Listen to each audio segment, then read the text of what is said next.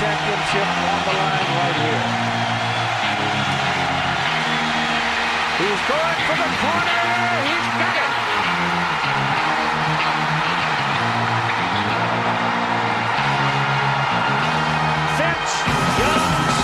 Hello and welcome to Fourth and Five, your Longhorn Nation podcast. I'm your host, Will Bearzer, and I'm joined alongside by Darius Terrell as always.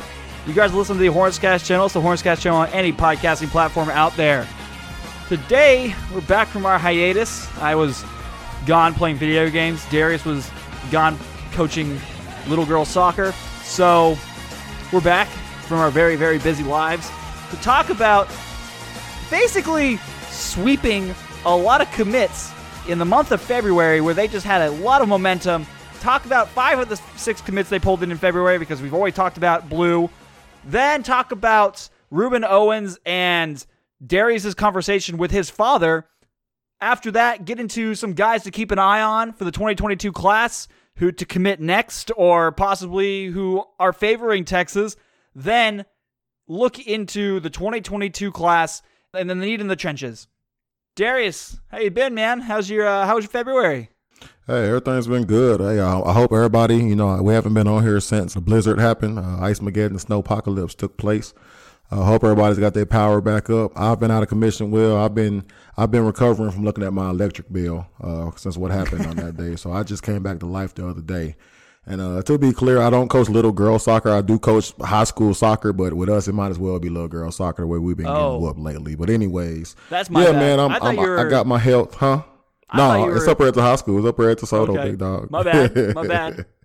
but um, no, um, no, I'm I'm I'm I'm blessed. I'm glad to be here. Glad to have my health. I have my family healthy. I'm just glad to be here. I'm excited to get you know get into the show today. Hope everybody's doing all right. Hope we can uh take your mind, ease your minds off of things for an hour or so. Yeah, I'm looking forward to telling my great grandkids. Did I ever tell you about the blizzard of 21? And when I found out my whole house was electric, We had to walk uphill both ways through five inches of snow. But yeah, let's go ahead and get into the fun part of February. people and Texas, five inches was a lot. Texas, and Texas had a wonderful February. Well, not the state, but the university and the football team because they pulled in six commits over the past month. Obviously, we talked about one of the big ones and probably a guy who's going to end up a five star in Jaydon Blue. I think he is now the number uh, one running back in a few different polls. He'll end up as a five star for sure once some of these sites update their rankings, but everybody's catching up. Then after that, literally after we posted our show, the day of, Maalik Murphy and Travell Johnson dropped. Later on, Evan Stewart, who was supposed to commit a while ago, just decided out of the blue to commit. Sark after dark, a lot of fun there. Brian Allen dropped yesterday. And oh yeah, Ruben Owens 2023 started. So let's go ahead and get into that list right now. And we'll start off with Maalik Murphy, the five star quarterback out of California. Darius, we talked a little bit about this because we kind of saw it coming. Uh, I don't know who didn't see it coming. Maalik Murphy committing to Texas. Texas had Quinn Ewers in their class, and then they didn't. They had Cade Klubnik in Austin, and now he looks like it's going to end up at Clemson. Texas ends up with Maalik Murphy, who was in town this past weekend and has actually been doing a lot of recruiting and seems to be a guy who's going to be a bell cow for the class. But he hasn't had a lot of film or even stats on the field.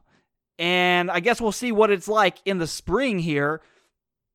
But I mean, without pads and shorts and 7 on 7, looks pretty good. No, I mean, hell, as far as seven on seven goes, I mean, it's kind of moved away from, you know, what it was when back when, you know, you and I were in high school where it was playing with your team, you're working on your plays, you know, your timing, etc. It's become like AAU basketball. The kids travel, they get to meet other kids, play with kids from other uh, other countries, from other states and stuff. And um, of course, there's no pass rush uh, on the quarterback, but um, with Murphy with that deal, you know, again, it's a travel team, so the quarterbacks, I believe, he has to alternate every series with uh, with another kid. So one, they don't really have a rhythm You know what I'm saying? Again, you're playing with guys that you don't play with all the time. You're going against defenders that you have never seen before, so you don't really know what they have or what they're capable of. But um, based on some of the footage that I've seen of him at the event, I believe it was a pylon. They got moved to what Bullhead City, Arizona. I think K Kareem was out there on the coverage on it last week of the video. I mean, we we knew Murphy can spin it. Seeing the ball come out of his hand, seeing the the kids at the event, you know, kind of in a way gravitate towards him. He's got that look of a bona fide, you know, quarterback. And as of right now, you know, um, I think Texas fans have to be thrilled about the commitment and would enhance the uh, the momentum off the field on the recruiting front, and we're seeing that pay off right now. But um, no, Murphy's looks, you know, we knew about him in seven on seven, we knew about him in shorts. He's done what we've known he can do to this point. Yeah, again, everything that you say about Maalik Murphy right now has a big ol' asterisk by it, saying yeah, he looks great, but he also hasn't been on the field in a year and a half, almost two.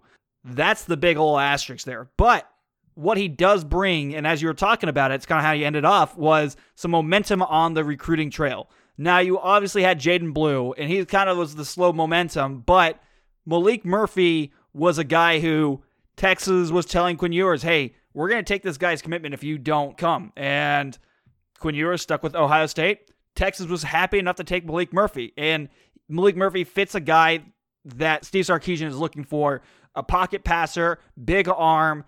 Apparently, it looks like, again, big asterisk, can read the field, but also he gives you that big momentum. He's a guy who other big players in the nation, they know his name. They've seen him. They played with him in seven on seven. Guys like Kevin Coleman, guys like C.J. Williams and the other. There's a, Tetairoa McMillan.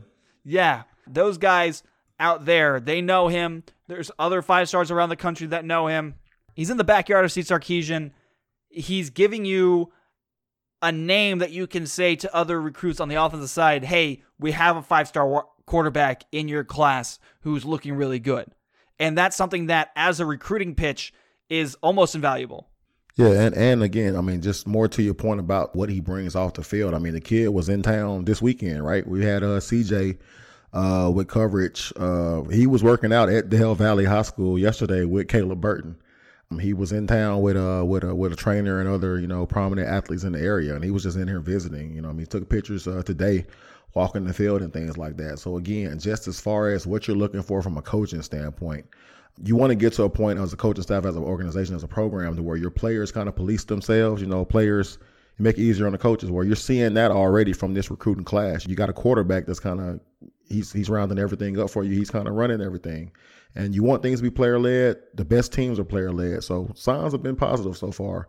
So Maalik Murphy, I'm I'm I am more excited about him than I was when the when the commitment first happened. But again, it's still you know it, it remains to be seen what he looks like in, when real live bullets are flying. But um, no, so far so good on the Maalik Murphy front. Yeah, I, I think I'm tentatively on board. I want to see what he looks like again with pads on. But if Quinn Ewers were to turn around and say, actually, I would like to go to Texas, they would take Quinn Ewers in a heartbeat. Uh, I don't, I don't, I don't think I have an answer right now for that. I really? don't. No, I don't. I don't know because I mean, how many times you have to ask somebody? Um, Murphy's been bought in. He's flown. He's flown out on his own dime to be on campus. He's bought in. He's selling the program for you. He's pushing your class for you. I mean, I think that deserves some loyalty, especially if he plays well this spring out there in California in their spring league. That's true, but I think when it comes down to it, the quarterback position in 2022, the door is slightly open. I would not be surprised at all to see a game of musical chairs. We look up what is this February? If We look up ten months from now and see that a game of musical chairs took place, and uh, some of these quarterbacks that are rated in the top ten nationally um, did some some moving around, some swapping around. Sure, I mean it's recruiting. You know, every year there's something that takes place, something that happens. So I wouldn't be shocked at all. But for right now, I think the kids are happy with where they're committed to. I think the schools are happy with who they have. As far as K Klubnik goes, I'm sure he'll end up somewhere, you know, in a good spot. Clemson's but, um, the school right now. Okay, and if he uh, if it is Clemson, I mean, hey, I mean he's he's gonna have a top prospect coming in behind him every year. You know, it's just Mm-hmm. it's part of the it's part of the the business. But um, no, I don't, I don't think Klubnik ends up at Texas. I don't see that happening. But no, I, I wouldn't be surprised. I can't tell you how it's going to play out, but I wouldn't be surprised to see some movement at that quarterback spot. Uh, Yeah. In uh five six months from now. Yeah. Well, the next guy to fall after Maalik Murphy is Travell Johnson at a Martin in Arlington. Travell Johnson, Darius, what does he bring to you on the field? All right, so those not familiar with Arlington Martin, that's a program up here in DFW. Arlington Martin is over the last 20 years or so one of the most well-run, organized, disciplined programs um, up here in the area. Over the last decade or so, too, Martin puts out three to four P5 prospects a year. Travell Johnson is a, is, a, is an excellent athlete. I think he's going to end up playing inside for Texas, although he does have the athletic ability to play outside. Um, he's a guy that's about six foot, probably about 200 pounds right now. You know, once he's maxed out at the end, he'll be around 220, 225, more of the modern, you know, linebacker. But he's a guy that, um, excellent athleticism, excellent comfortability in space. He can rush the passer, get after the quarterback. Um, right now, he's evaluated as a three star guy, but when you go back and what I hear Texas fans listening to this right now, do me a favor, go back and watch Maurice Blackwell's huddle from uh from this past year, and instead of watching Maurice Blackwell, watch Travell Johnson, and um I think you'll be excited about what you see there. Right, and also what Travell Johnson does is it starts to build that pipeline into Arlington Martin. Now that you have Maurice Blackwell, you have Travell Johnson, you're saying it's a well run school you're building a pipeline into a pretty well run program, or at least with a coach who knows how to build a well run program if he does decide to move his talent somewhere else. But it also helps you with getting in, you know, a guy, another guy to get into an ear of another guy you want, RJ Cooper, who's one of the best available defensive linemen in the state right now. Yeah, RJ Cooper's uh, he's a member of that Martin defense. So right now, I mean, think about it. Cooper is hearing from Blackwell, just committed in the previous class, hearing about Texas all the time. Travell Johnson's committed; they're in the same class. I'm in the 2023 class. Arlington Martin's got a cornerback named Javien uh, Toviano that'll be one of the top cornerbacks nationally. He's hearing about Texas all the time. We just had an update on the site about it um last week. Um, he talks about just you know just having that. He hears about it all the time. You can't help but you know kind of gravitates toward that. So, like you mentioned, Will, it never hurts to create a pipeline to a to a strong program. And again, Martin is one of the better programs around. So, if you're going to develop a pro a pipeline somewhere, that's a, that's a that's a great one to get get your foot into. Yeah, we're talking about he's hearing about Texas and hearing about Texas. Uh, it's not just that the kids are in the program are talking about Texas. It's the kids who are in the Longhorn program are talking up Texas. I've talked to a few guys in the Texas program currently and they absolutely love what Steve Sarkisian is doing so far, which is a bit different than what it was under Tom Herman. Tom Herman, it was a lot more of a tentative wait and see, and the seniors and the juniors were, weren't really on board. But what I'm hearing about what's going on in the building at Texas right now, it seems like not only are the kids who are in the class recruiting for Texas, but the kids who are in the program are recruiting for Texas. So again, having a guy like Maurice Blackwell in the program right now to talk to guys like Travell Johnson, RJ Cooper, the 2023 cornerback I've completely forgot the name of that you just talked about. but having guys like that, and not just those guys, but to other recruits around the country and around Texas is invaluable. It is not what you had three months ago at Texas. Very much different and very much a boon for recruiting. Yeah, no, it definitely matters. And when when players do, um, when the dead, when this whole thing is over with COVID, when players do take official visits, they're going to be around those players on your campus, and those players in the program, they're to keep it real. You know, they're to tell you, they're to tell those guys what it's really like uh, for the most part. So it, it matters, and and it's, it's something to be said for you know when you're not when you're not doing your job out of fear. You know, you're doing it more so because you want to you don't want to let that person down. You know what I'm saying? You want you want to make sure you do your part to please that person because you respect them. It, it, it goes it goes a heck of a long a long way. So no, I mean I was a guy that again I I wasn't I was fine with keeping Tom Herman for another year, but the, the people that you know when you talk about hearing these things about the atmosphere within the program and stuff like that, I, I understand. So um no, you're seeing that pay off, and you're seeing that you know folks that that felt that way thought that were, were right. And again, I mean, also you know you can you can be right about certain things and be wrong about certain things at the same time. But no, so far, so good on the on the Sarkisian front as far as um program morale. Program morale, exactly. That's a good way to put it. Program morale is at an all time high. So while you have it at an all time high, build on that, right? So, another guy who Texas had this momentum, and momentum is a real thing. Tom Herman. Evan Stewart started to feel this momentum. He started to feel it back in January, and people were saying, oh, he's going to commit, he's going to commit. And then it kind of got talked down. But then all of a sudden, Sark After Dark, that momentum of Sark After Dark hit him full force. And he's like, I can't wait any longer. And he committed to Texas. A guy who likes the attention. He has a lot of attention already. Outside of even the recruitment trail, we've already talked about him. He's got a million followers on TikTok. That's insane. Now he's at Texas. His recruitment basically done, but really is it? And but well, before we get into that, what does he bring Darius on the field? Because he is one of the top rated wide receivers in the country. Why is that? Yeah, um, Evan Stewart, the player I compared him to um, in the commitment analysis on our TFB Texas website was Calvin Ridley. While he's obviously he's not to that point yet, you know, Calvin Ridley is one of the best route runners in the world, but Stewart over two seasons so far at Frisco Liberty, he's amassed totals of uh, he's had 89 receptions for over 1600 yards and 16 touchdowns.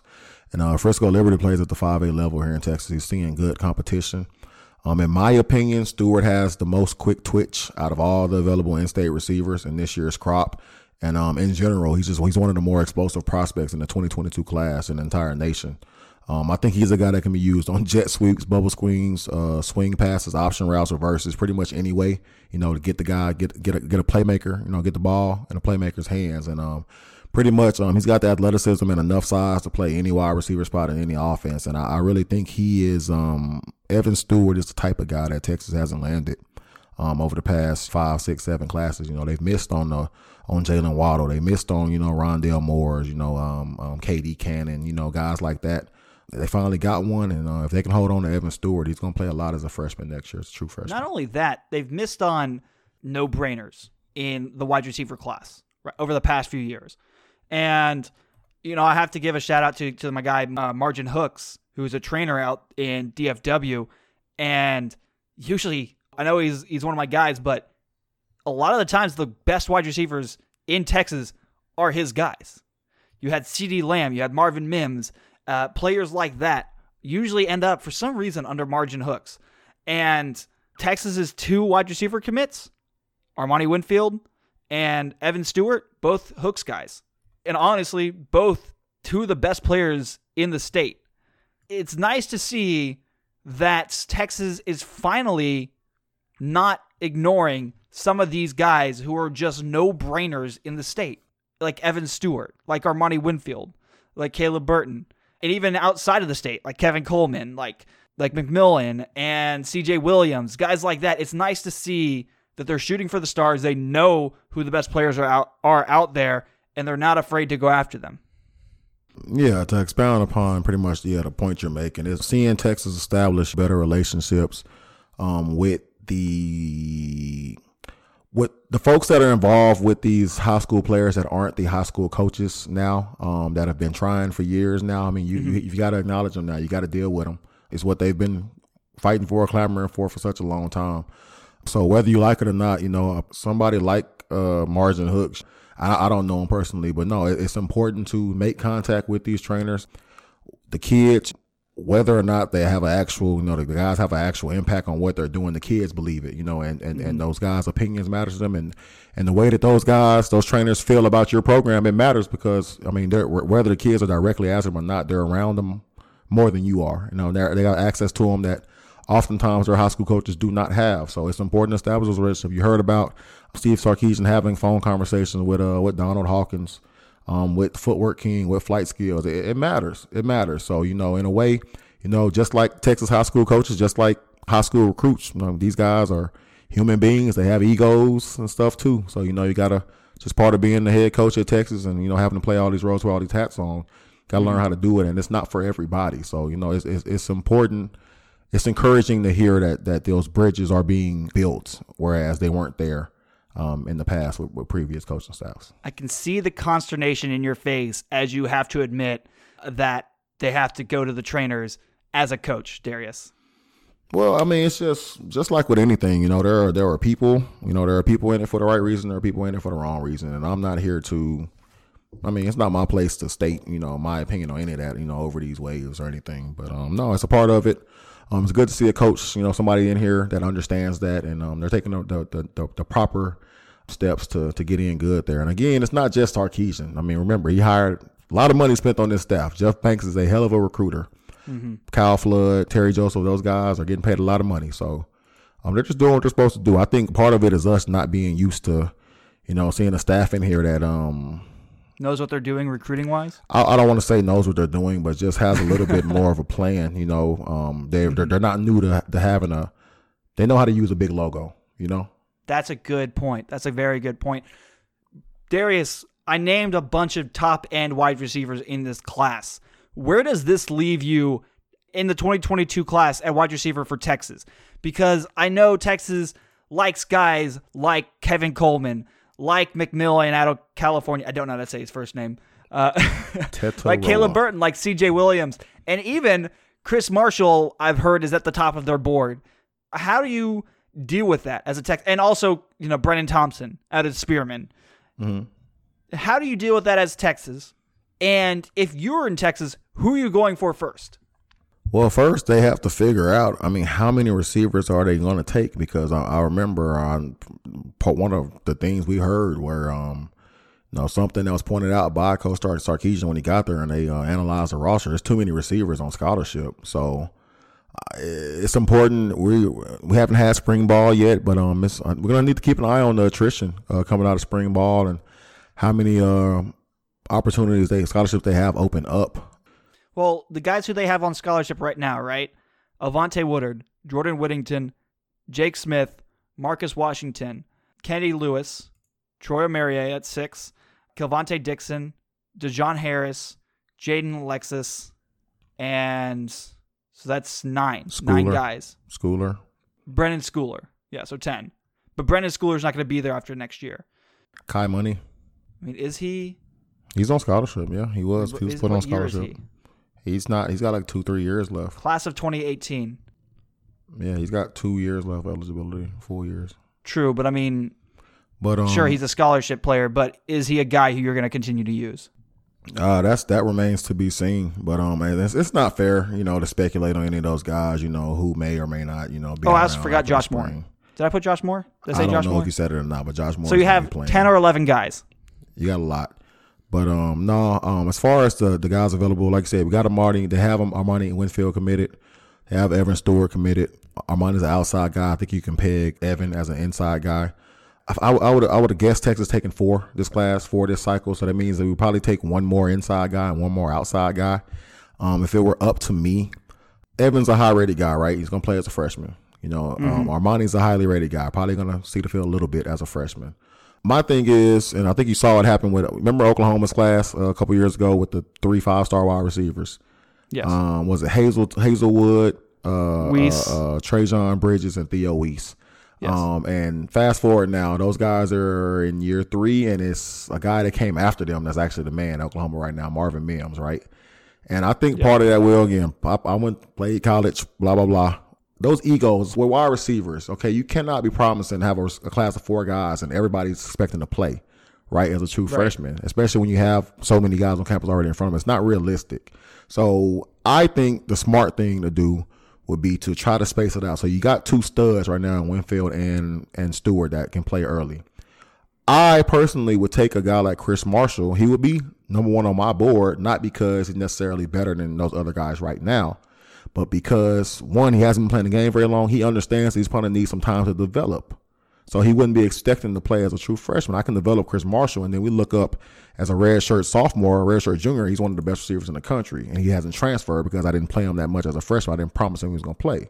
So I would take Chris Marshall as an outside guy. He would be number one on my board, more of a developmental guy, space out the playing time in the class. And my slot take would uh I, I would go ahead and go with Brendan Thompson because he's a he's a verified 10-4 10, 300 meter guy. You just can't teach speed. So personally, I would keep it in the state of Texas and I would try to, I would try to layer this thing a little bit with my guys that are expected to play early and my guys that um I can develop a little bit because again, you do have that portal to worry about now. Yeah, I would say Chris Marshall for sure is a guy of all the big big wide receivers out there. You know, McMillan, Burton, Williams, guys like that out there. I like Marshall and the what you can do with your, with his ability to, you know, he hasn't reached the ceiling or anywhere near it, right? But the problem there is you're likely gonna have to reverse the trend right now because he is looking to end up at A and M. So it's gonna take a lot of fighting there to pull in a guy like Chris Marshall right now. So I think for me, Kevin Coleman has got to be one of my favorite players in the state or in the country. Maybe it's because he's from St. Louis, having the number one and number two wide receivers in the country in 2022, being from St. Louis. I you know it's pretty cool.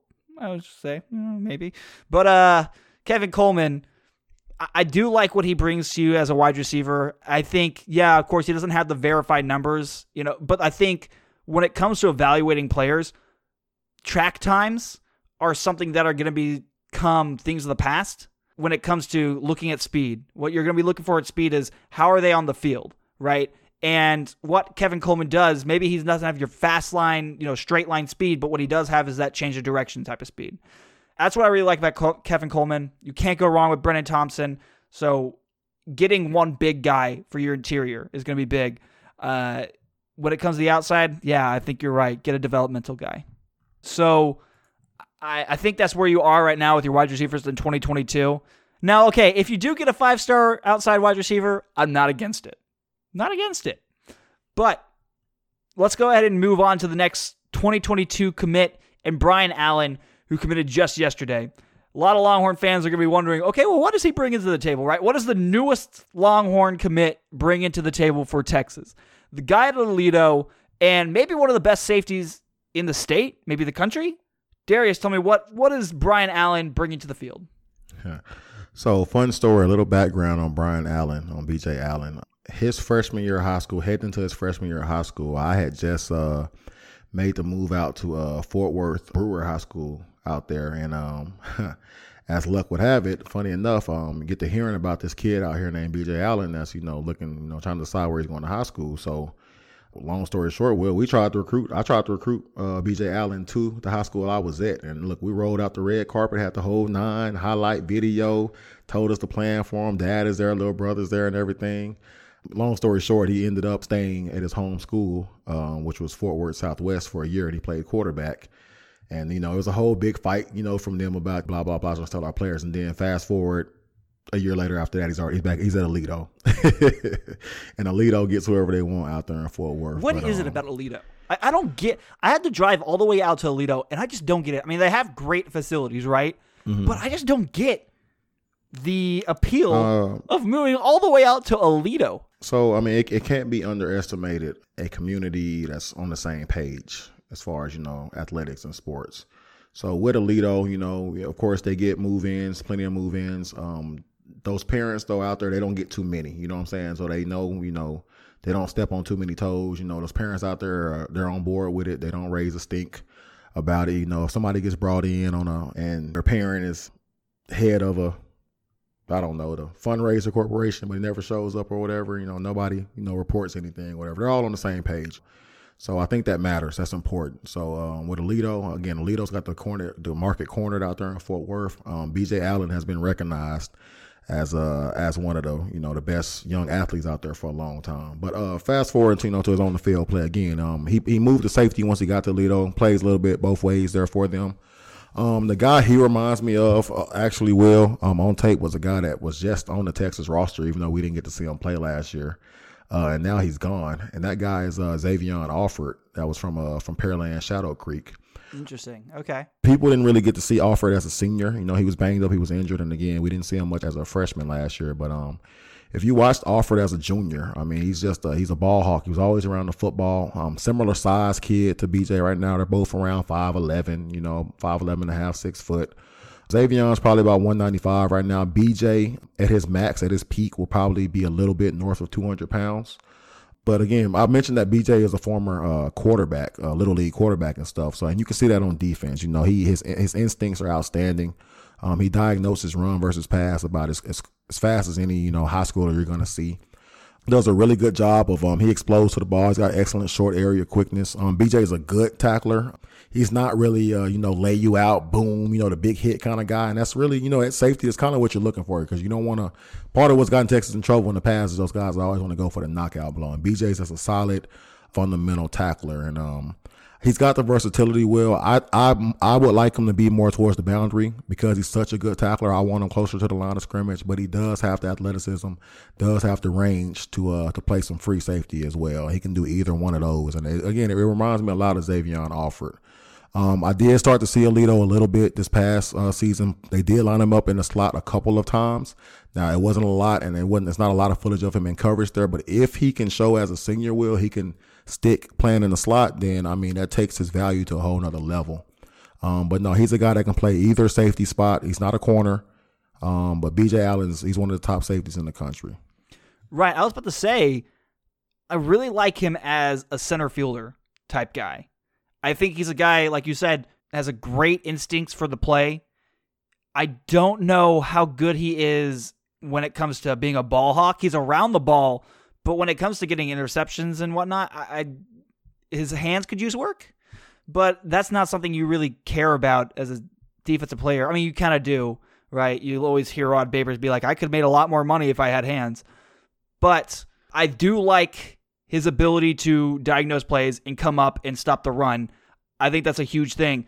If he can be good again in one on one coverage, because there's a potential for him to play that under PK system. If he is a guy who you can leave one on one with a good wide receiver or a good slot wide receiver, then uh, you're right. Takes or those big tight ends that, that Oklahoma likes to use, Iowa State likes to use. Exactly. I mean, yeah, it could it, it takes him from being a guy that's you know a Brandon Jones kind of guy and makes him a potential you know end of the first round, early second round Jimmy Ward type of guy if he can do that. But that remains to be seen. But he's right, a great right, athlete, right. great athlete, and great kid. Mm-hmm. I, I think he's uh, one of the best safeties in this class in the nation at least as a pure safety, not as your nickel, but as a guy who's in the backfield. Yeah. Right. And it's a great safety class. You know, you got Bryce Anderson, you got Chase Biddle, Christian Driver, great in-state safety class. Um, I currently have BJ rated number one. That will change on my next update. Bryce Anderson will be number one, but BJ is undoubtedly in that top four grouping. He's a lock top 30 player in the state. And in this class, will top 30 players in the state, that's a top that's a top 150 player nationally because it's a heck of a class. Right. It's interesting to see where Texas is right now as your defensive back class. You have your safety, your first safety, and Brian Allen. You kept your cornerback mm-hmm. in Jalen Guilbeau. Mm-hmm. You have probably going to take maybe one or two more corners in this class, probably one more, and you're probably going to take two more safeties in this class, right? Uh, I think you're looking for they're looking for a nickel they're looking for a corner. Yeah, safety, so three, three. Yeah. So yeah, another safety, another corner, another uh, and a nickel. Yes, three more right. guys. So three more other guys.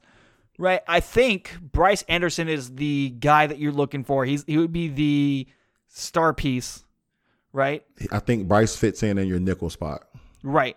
So then, who are you looking for at the other side that safety? Maybe your field side safety or whatnot. Because obviously, your other corner, the star guy you want is Denver Harris. Right.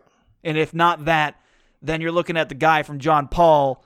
Uh, Terrence Brooks, Terrence is, a, Brooks. is a hell of a prospect. Yeah, heck of a cornerback prospect. I don't think you can get Terrence Brooks though if you're talking safety. I think he wants to play corner. Right. He's good enough to where he should he can play corner if he wants to. Um, other safety prospects will um, again I mentioned Driver. Um, I don't think Driver's really on Texas's radar. Chase Biddle out of Garland it's a heck of a player. I think he's leaning towards Oklahoma right now with his buddy um, Jordan Hudson. But mm-hmm. another name that Texas offered a long time ago out of Lexington, Texas. He's a, you know he's a rural guy, country guy. You know, not a real big social media presence, but it's Jarrett Kerr I think Jared oh, Kerr yeah. is a name to keep an eye on um, later on. But um, I think that I think that other safety will. I don't know if it's gonna. If you land if you land Anderson like we think they're going to in the coming months, I don't think you're gonna be able to get another a huge name safety to go with that group. You know, it might have to be Kamari a, Wilson. That he's not coming from Florida. He's not coming. Neither neither is Jacoby Mathews from Louisiana. Neither one of those guys are coming. Y'all should learn. Y'all should know better by now. I think Jared Kerr is you're, you're, you're ruining my dreams. Hey, hey, hey, I'm I'm I'm good. I'm all for you know messing up folks' wet dreams. What happened with Landon Hullaby? What do you think about that? Hullaby, I think Hullaby, man, I, I don't know. I'm, I'm just speculating. I don't know. I haven't talked to Landon, obviously, and I haven't Texas staff isn't going to give me their their, their recruiting board, but I, I don't think Hullaby. I think one of two things: either Hullaby didn't have a spot, but he did tweet out a reoffer, you know, about a week before his decision. I think Hullaby is looking at what Texas is going to bring in. He's looking at he's looking out for his own playing time, his own self, his own best situation for himself, and there's nothing wrong with that. That's how you're supposed to go about it. Right. And you know, looking at the class before this, you could be good at that boundary safety with JD Coffey and then moving a guy like BJ Allen over to your field side guy. Yeah, you, you might not. Yeah, that, well, you don't need to. You don't. There's no. You don't have to take another safety like you like you mentioned. No, I, I, how can I forget about JD Coffey? Yes, Coffey and Allen are similar. Although it is a, it is a position right now that you could use more guys in. Sure, sure. Y'all never, Right. you know, as far as injuries, you know, I mean, you, that's, just, you that's never the know. position that you have the most question marks right now at Texas. Safety, yeah, no question, no doubt. Yeah. no doubt. Safety is the is the weak link on paper, the glaring weak link. So that's all your 2022 guys. But Texas got your 2023 commit in February as well. Rueben Owens, the number one running back. Now there haven't been a lot of running backs rated, but the number one running back in the state of Texas. He was recruited by Oklahoma very heavily. He was recruited by Alabama. He was recruited by LSU. He was recruited by all the big name schools. He was a guy who likely ends up as a five star running back at the end of the day and chose Texas when it's all said and done. Well, is it all said and done? We'll see. It's still it's 2023. A lot of things can happen. But right now, OU's in their feelings, man. You can see it all over the internet. Ask that question again, Will. Is is, is everything all said and done with Rueben Owens? Can you ask that question again? Is everything all said and done with Rueben Owens? Hell no. Again, you saw OU all in their feelings on Twitter. They're still probably going to go after Rueben Owens. You have Bama, LSU, whatnot. There was two years before he signs paper. It's there's a lot of stuff up in the air. Yeah. So what you want? You want to you want to talk about uh, the commitment of Owens real quick, and then get into that, or how Yeah, I go mean- about this one. All We'll, right, we'll so- talk about the commitment. So Rueben Owens, uh, on paper as a prospect, he's been a starter out there down there at, uh, in El Campo now since his freshman season. Shares carries with another with another back, but this is a run heavy offense. They run the ball ninety percent of the time. They don't they don't pass it. Over two seasons, Rueben has amassed over twenty over twenty three hundred yards and thirty touchdowns at El Campo. That's a four A program as well. So competition is not terrible. It's better than what a guy like uh, Jonathon Brooks has been seeing. I think you can really compare it more to you can compare it to DFW in my opinion the 4A level. But um, the guy that Owens reminds me of, especially when you watch his tape, you know, just to one, he can be a bit of an upright guy, with it, and he's got a more of a you know a lanky wide receiver build. But there's that explosion in the open field, that agility and ability to make guys miss. Um, he reminds me a lot of Zach Evans in more ways than one. Um, Huh. Again, just having being a running back, but having that long, you know, kind of wiry build, the top end speed, the jaw dropping highlights, the ability to make cuts, the vision, um, just the raw talent is there with with, with Owens, and um, I see him in seven on seven. You know, he looks pretty decent catching the ball. He's not a great route runner, but again, his high school is a little bit behind the times when it comes to you know the modern day offense and how running backs are used. They're stuck in um, the 1970s. Yeah, man, the Rice Birds, you know, they're a little behind, but um, just as far as pure talent, um, Rueben, Owen, Rueben Owens is he, he's in that class of the guys like Texas has just signed with Bijan Robinson, Jaydon, uh, Jaydon Blue, uh, et cetera. Yeah, I think his top end speed for running back is phenomenal. I don't think it's elite, but it is great. But I think his burst is elite. I think his ability to get to his top end speed is elite. I think he's got more top end speed right now as a sophomore in high school than Bijan Robinson has. And That's not a, interesting. that's not a knock on Bijan Robinson. Oh no. Again, more than his top end speed, which again, really great. I like his burst. I like his ability to stay on his feet at his size. So he's got a low center of balance, which is what you want for a running back, right? A guy who, if you get hit, he's going to go lower and he's going to be able to stay on his feet. Yeah, I mean he again that that build is long. I mean you got to watch him swinging that ball and stuff, but just just he's he's he's never he's never not been the best athlete on the field at any point in his life to this point. So it's just, it's just it's such a big commitment so early, so Right. early, man. But um and just what it what it does as far as you know getting excitement going in that class. And we've we've touched on 2023 a little bit. Um. Uh, we've, we've been releasing some stuff in the Thursday Thursdays on 2023. That's another big time class, and to get out ahead of it with the the top player in that class. Um, if Texas can take care of business on the field, it can end up, it can snowball and become what everybody has dreamed of it being. But it's up to Texas to take care of it on the field.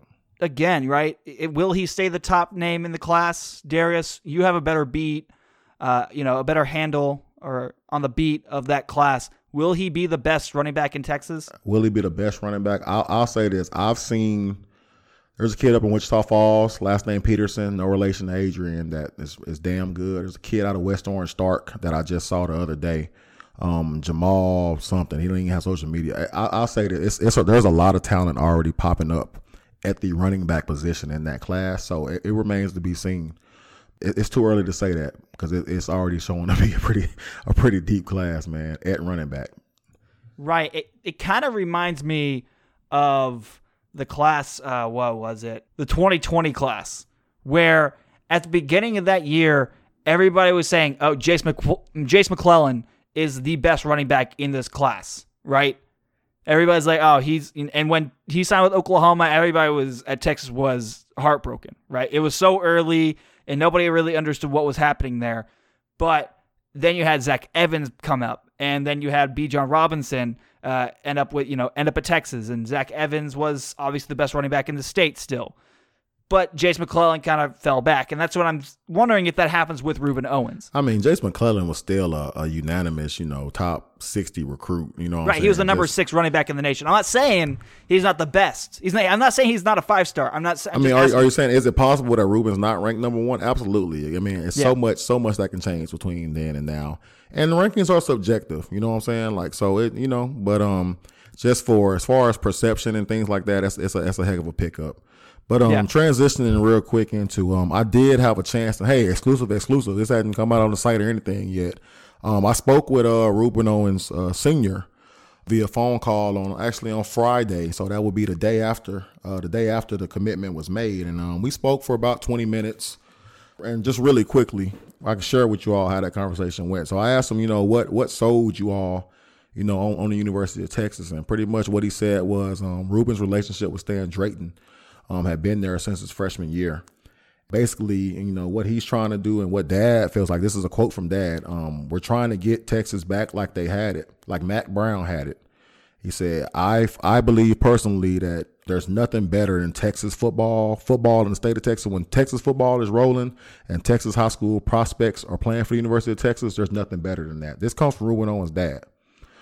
He said Rueben had been wanting to commit since his freshman year. He's just always felt that pressure. It's always been a dream to commit to a program. So, um, as a fan, I don't know how you feel about that. You know, the kid has just been right. wanting to commit, not necessarily. You know, he's wanting to commit though, and Texas has been his favorite school. So, I mean, take what you want from that. But um, I asked Dad, so I asked Dad straight up, you know, um, is it too early? You know, how do you feel about it? And he said again, he said he's here, he's going to support all his kids on all their dreams and whatever. But at the same time, it's still 20 months until Rueben can even sign any type of paperwork to any type of program. And um, I asked him, is Rueben gonna, you know, was the plan to take any visits, you know, when the dead period opens up at some point? He's and Dad's response was for sure. absolutely. Right. And I said, well, do you already have in mind, you know, what places you might want to go? He said, absolutely. Um, the top five that Rueben dropped, um, that consisted of um, Georgia, LSU, Oklahoma, A and M. They're, he's gonna visit. They're gonna visit all those places, and not just unofficially. They're gonna take official visits to those places as well. And they're gonna get negatively recruited for Texas, absolutely, left it's, it's and up, yeah. right. If Texas goes eight and five again this season, um, Rueben Owens is probably not going to be committed. You know, a year from now. I'm just right. I'm straight up, you know, yeah, you heard it here first, Texas fans. Now I'm sure that's not a huge shock to anybody either. But I mean, I, have got these right here from the horse's mouth. I asked Rueben, um, you know, how hard was it to tell Oklahoma that he wasn't going there? And um, the dad's quote was, um, as far as everything goes, that that's that was the hardest thing. You know, he said, um, Coach DeMarco uh, felt a little bit, you know, I don't know if betrayal is the word, but you know, he was disappointed um, he said they hadn't spoken to Coach Riley yet, but I mean, if you saw Riley's tweets from the weekend and stuff, he's pissed, and you know what he's gonna be talking about. Texas hadn't won nothing, and blah blah blah. So you know the, the seeds are gonna. I mean, they're not. He's not gonna hear anything they haven't already heard. But it's gonna be up mm-hmm. to Texas to actually start consistently putting it together on the field. And I wonder if he's really been given that hard sell or negative recruit sell. Right? He hasn't been able to really go to any building yet has he really been given the negative recruit? Oh, he's been to campuses. sell? Yeah, no, he's been to some. He's been to A and M. He's been to A and M. He's been to OU. He's been he's been to some campuses already. He's been getting it. Now I'm sure nothing like he's about to get. You know, and again, Right. I mean, but um, it's it's dad said again. He, dad himself said it's super duper early. He even liked my tweet on Twitter. I was responding to somebody else talking about, oh my God, this feels like 2008, 9. Uh, Darius, how does this compare? And I was like, it's early, you know, and dad favorited that tweet. He agrees. It- It's early. So nothing is set in stone. Rueben Owens is committed to Texas, but I think Texas fans, y'all should pretty much look at it as Rueben saying, Texas is my leader. And if Texas uh, can can you know win ten games this year and win ten next year, then Rueben Owens will be there um, as a true freshman. Also, interestingly enough, I was told um, this didn't come from the conversation or anything, but I was told that Rueben's being pretty much sold on um, being a starting running back as a true freshman uh, when Bijan leaves. Obviously, I was you know my mind instantly went to Jaydon Blue, but anyways, whatever. A long way to go in that recruitment. Long way to go. I'll leave it at that. But um, it was great talking to Dad. Real um, real humble guy. You can tell um, he's a younger guy, very family oriented. Um, but no, just just hearing about Rueben and hearing about how everything went down, it was it was super interesting. But um, he said, yeah, Rueben has been wanting to commit and he wants to be a leader for his class wherever he goes. So um, he said he's got friends in 2022, 2023, 2024, 2025. You know, he just wants to be that bell cow. There's room to the finish line here. It's interesting that they talked up Stan Drayton. Well, not really interesting, but good to hear. And even Oklahoma fans are recognizing that Stan Drayton is one of the best running back recruiters in the nation. At this point, No question. that Texas backfield, Bijan Robinson, and then last class you had the Texas Gatorade Player of the Year. Yeah, they didn't get uh, either of the top running backs in the state, but still, it's hard to get that after Bijan Robinson, right? Then you have Jaydon Blue, who's going to be maybe the top running back, pure running back, not scat back or anything in the nation. And you already have Rueben Owens, who's who's hearing from Stan Drayton, is loving what Stan Drayton's saying, uh, is loving what he's putting down. Hey, Stan Drayton is the man right now. You can't tell Stan Drayton nothing. Stan Drayton walking in the meetings late when he want to. Stan Drayton show up to the building when he want to. He can do what he want to do right now. He is the man right now. He's on top of the world. And in that running back position, you have two positions in college football that are really, really more recruiting oriented than they are coaching oriented. Mm-hmm. Yes, there's parts of quote coaching that you know you need to have, but that running back position and that tight end position are two positions that are mainly recruiters.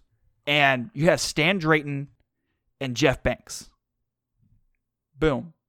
Boom for Texas. And having those two guys really helps for keeping building on this class. So the next guy is coming up in this 2022 or even 2023 class. Darius, who are you seeing as being the next guys to drop? Uh, it's hard to say. You know, you, you know, you know there are a commitment Or dates. you know who who is Texas leading with? in my opinion, um, some guys that Texas leads with right now. Um, you're looking at, you know, go back to Arlington, um, Arlington Bowie, five star offensive lineman, uh, Devon Campbell. I believe Texas leads there. I believe Texas has led there for a long time, and that's that's Right. not any new information coming from from myself there. I'm here. I've been saying it for a while. Um, I obviously believe Texas Five is in a star spot. offensive guard guy. Yeah, offensive guard, right get. tackle. Yeah. Um, Bryce Anderson. I think Texas leads with Bryce Anderson right now. They're in a great spot with Bryce Anderson. would Um, be your nickel back. He's a guy who is probably one of the best defensive backs in the state of Texas and up there in the nation. Was an LSU commit, and then all the stuff fell on LSU, and he's like, "Ah, I don't want to be there anymore. Same thing with BJ Allen. Hmm Just another guy you brought his name up earlier. I don't think he's about to commit anytime soon, but um, I think Texas leads for Denver Harris up there in North Shore, and um, uh, Denver um probably he probably won't be ready for the start of his senior season because you know he suffered that that knee injury in the last game. I think it's possible that you could possibly even see some competition lighten up a little bit, you know, for Denver Harris after you know having suffered that injury. But I think Texas leads with Anderson, so that's two, that's three, that's three five star guys right there: Devon Campbell, Bryce Anderson, Denver Harris.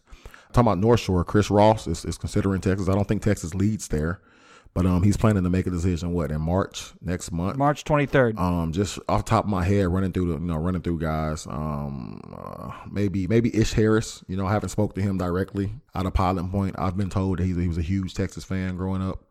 Maybe a guy like uh Martrell Harris down there in Houston, outside linebacker. I haven't talked about him very much.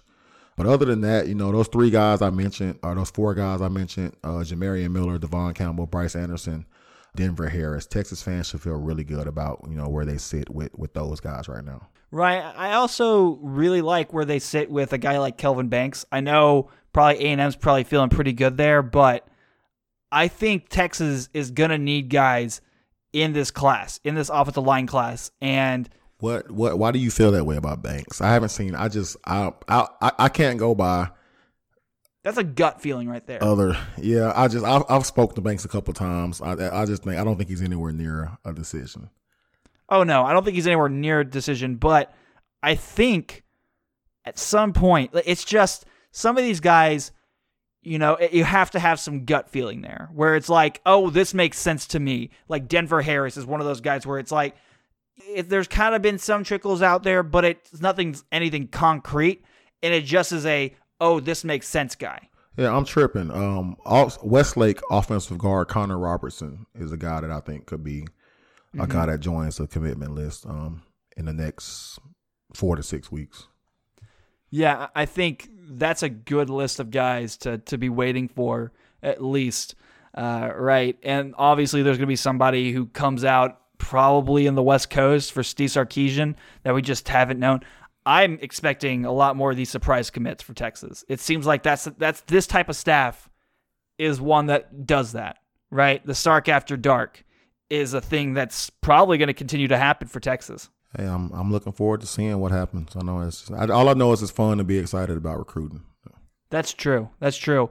Do we want to get into this offensive line and defensive line and what you need there, Darius? Uh, I, I just think with the offensive line, it's, it's pretty damn simple. Texas needs bodies. I don't think that's hell. Fans know that. Um, again, you just Right. talked about Devon, Kelvin. Um, you know about Cam Dewberry. You know those are Those are all main- offensive guards. Yeah, those are the three main, you know, in-state, in-state guys. Even the guy from Allen, um, Neto is, is an interior guy. Um, I think I think Texas is gonna have to look out of state for those offensive tackles. I think that's why we saw that run of out of state offers go out. It was like twelve guys that got offered, and they're all offensive tackle bodies. I think the staff realized that uh, it's a crap ton of talented linemen in state, but they're all kind of profiled to end up on the inside. So um, they're casting their they're casting their their um their Mm-hmm. It's all Kenyon wide. Green types, right? Where they're playing Yeah. offensive tackle right now. They're labeled as offensive tackle, but they're going to be an in offensive guard. but, but they're between six three to six five. In Devin's case, six two and a half to six five, and around three hundred. Yeah, they just don't have that tackle build that, that you Right. know prototypical um, schools look for. Yeah, it's going to be interesting, and I, I probably, I could see the staff playing the waiting game with offensive tackles in state, right? Let another season happen, and then once you start to see guys, or at least go through spring ball, right? After spring ball, I could see a lot more of these offers go out. Yeah, O line, big guys. All there's always offensive linemen and defensive linemen that that that that show up later. You know, mm-hmm. that that got missed. You know, so it's yeah, they're gonna. You always leave spots open, and there. So it, it's gonna be plenty more names that pop up over the next few months. I don't I don't have the answers there at offensive tackle. We got a good idea what the interior targets look like though. Yeah. And then your defensive line. You have an idea of what you really need in this class. I think you need one really good jack position. You need at least one or two defensive tackles who to, to replace guys who might be leaving, and you need an edge guy. Right? Mm-hmm. I think you know who your edge guy is. I know you know who your top targets are there. RJ Cooper at uh, Arlington Martin. We talked about him earlier in the show. It's probably your top guy for that edge, I think he's a defensive end for your defensive end. instead of more of a edge, stand your up. edge, your edge guy. Yeah, I'm a, I know. Uh, maybe we're different. I, I see the D end was more of a strong side guy, hand in the ground on the shoulder of the you know tackle and tight end type deal. I see the edge guy more of a uh, cock back position, standing up like Joseph Ossai. Okay, then then we'll go we'll go with that. Defensive end. He's your defensive end guy. You need one defensive end. That's RJ Cooper. Am I wrong? Because you can't. You're not getting Malik Silla. No, you're not getting Silla. I'm, I'm. There's no. You're not. There's no guarantee you're getting Cooper. No, But, not at um, all. I mean. Stanford. He's a smart kid. Stanford.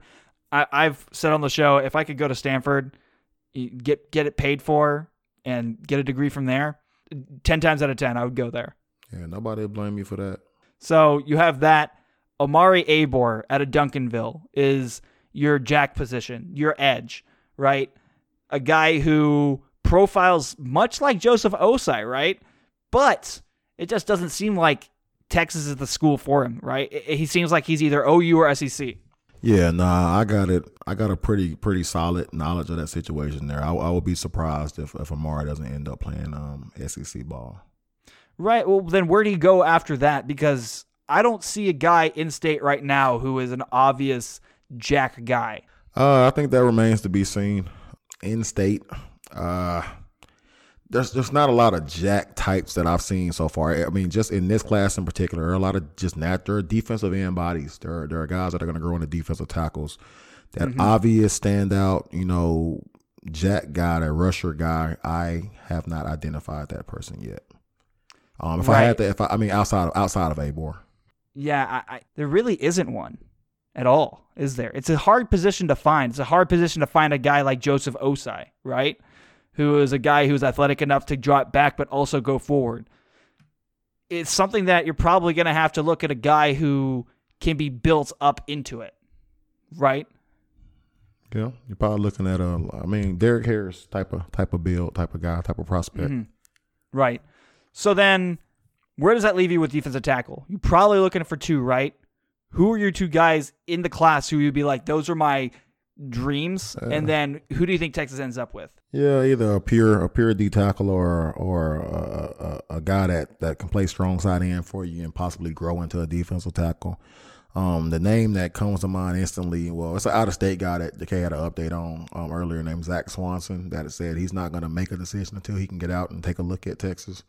Uh, another guy in state that I'm really that I really really like uh, on, on tape. His name is Jure Bledsoe out of Bremond, Texas.